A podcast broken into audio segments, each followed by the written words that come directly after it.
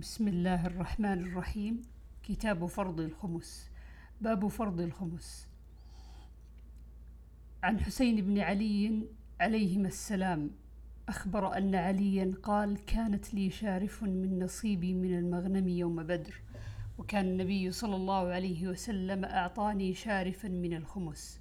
فلما أردت أن أبتني بفاطمة بنت رسول الله صلى الله عليه وسلم وعدت رجلا صواغا من بني قينقاع أن يرتحل معي فنأتي بإذخر أردت أن أبيعه الصواغين وأستعين به في وليمة عرسي.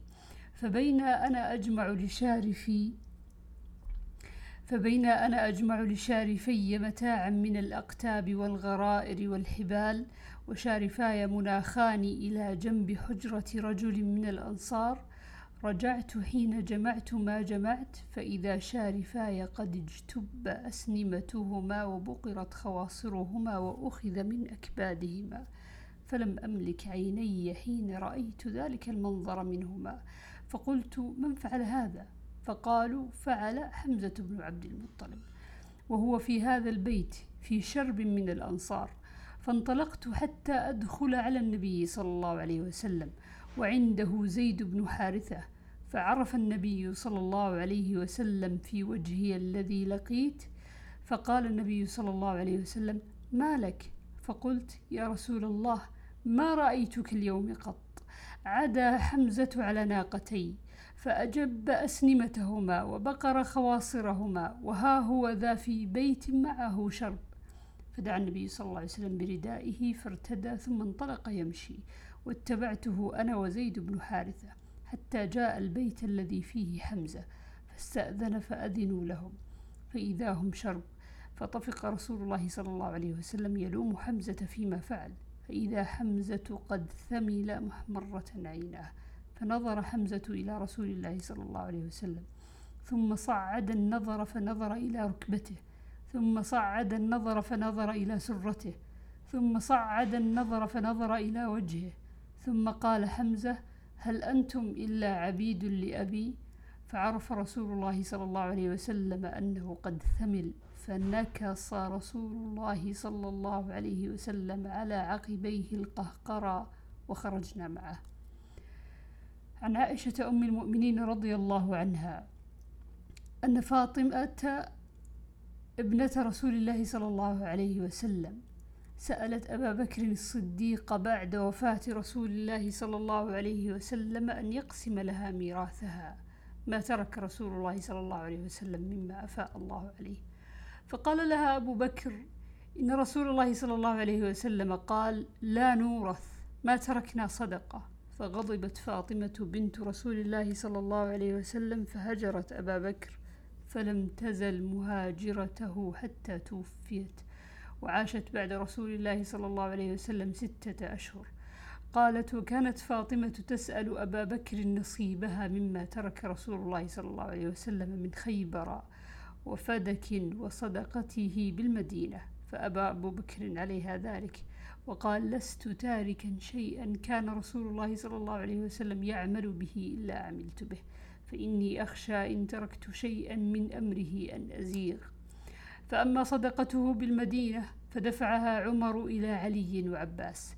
فأما خيبر وفدك فأمسكها عمر. وقال هما صدقة رسول الله صلى الله عليه وسلم كانتا لحقوقه التي تعروه ونوائبه وأمرهما إلى من ولي الأمر. قال فهما على ذلك إلى اليوم.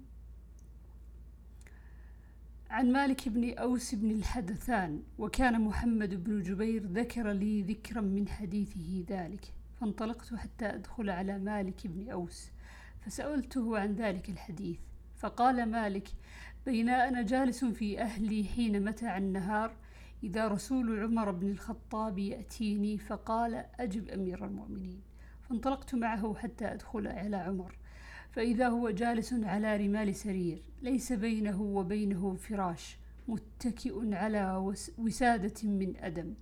فسلمت عليه ثم جلست فقال يا مال إنه قدم علينا من قومك أهل أبيات وقد أمرت فيهم برضخ فاقبضه فاقسمه بينهم. فقلت يا أمير المؤمنين لو أمرت به غيري. قال اقبضه أيها المرأة. فبين أنا جالس عنده أتاه حاجبه يرفع فقال هل لك في عثمان وعبد الرحمن بن عوف والزبير وسعد بن أبي وقاص يستأذنون قال نعم. فأذن لهم فدخلوا فسلموا وجلسوا. ثم جلس يرفع يسيرا ثم قال هل لك في علي وعباس قال نعم. فأذن لهما فدخلا فسلما فجلسا. فقال عباس يا أمير المؤمنين اقض بيني وبين هذا. وهما يختصمان فيما أفاء الله على رسوله صلى الله عليه وسلم من بني النضير. فقال الرهط عثمان وأصحابه يا أمير المؤمنين اقض بينهما وأرح أحدهما من الآخر. قال عمر تيدكم. أنشدكم بالله الذي بإذنه تقوم السماء والأرض. هل تعلمون أن رسول الله صلى الله عليه وسلم قال لا نورث ما تركنا صدقة يريد رسول الله صلى الله عليه وسلم نفسه. قال الرهط قد قال ذلك. فأقبل عمر على علي وعباس فقال أنشدكم الله أتعلمان أن رسول الله صلى الله عليه وسلم قد قال ذلك؟ قال قد قال ذلك. قال عمر فإني أحدثكم عن هذا الأمر. إن الله قد خص رسوله صلى الله عليه وسلم في هذا الفيء بشيء لم يعطه أحدا غيره. ثم قرأ وما أفاء الله على رسوله منهم فما أوجفتم عليه من خيل ولا ركاب ولكن الله يسلط رسله على من يشاء والله على كل شيء قدير. فكانت هذه خالصة لرسول الله صلى الله عليه وسلم. والله ما احتازها دونكم ولا استأثر بها عليكم قد أعطاكموه وبثها فيكم حتى بقي منها هذا المال. فكان رسول الله صلى الله عليه وسلم ينفق على أهله نفقة سنتهم من هذا المال ثم يأخذ ما بقي فيجعله مجعل مال الله فعمل رسول الله صلى الله عليه وسلم بذلك حياته أنشدكم بالله هل تعلمون ذلك؟ قالوا نعم ثم قال لعلي وعباس أنشدكما بالله هل تعلمان ذلك؟ قال عمر ثم توفى الله نبيه صلى الله عليه وسلم. فقال أبو بكر أنا ولي رسول الله صلى الله عليه وسلم فقبضها أبو بكر فعمل فيها بما عمل رسول الله صلى الله عليه وسلم. والله يعلم إنه فيها لصادق بار راشد تابع للحق. ثم توفى الله أبا بكر. فكنت أنا ولي أبي بكر. فقبضتها سنتين من إمارتي. أعمل فيها بما عمل رسول الله صلى الله عليه وسلم وما عمل فيها أبو بكر. والله يعلم إني فيها لصادق بار راشد تابع للحق. ثم جئت جئتماني تكلماني وكلمتكما واحدة وأمركما واحد.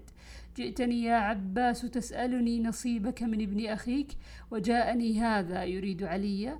يريد نصيب امرأته من أبيها. فقلت لكما إن رسول الله صلى الله عليه وسلم قال لا نورث ما تركنا صدقة. فلما بدا لي أن أدفعه إليكما قلت إن شئتما, إن شئتما دفعتها إليكما على أن عليكما عهد الله وميثاقه. لتعملان فيها بما عمل فيها رسول الله صلى الله عليه وسلم وبما عمل فيها أبو بكر وبما عملت فيها منذ وليت وليتها فقلتم ادفعها إلينا فبذلك دفعتها إليكما. فأنشدكم بالله. هل دفعتها إليهما؟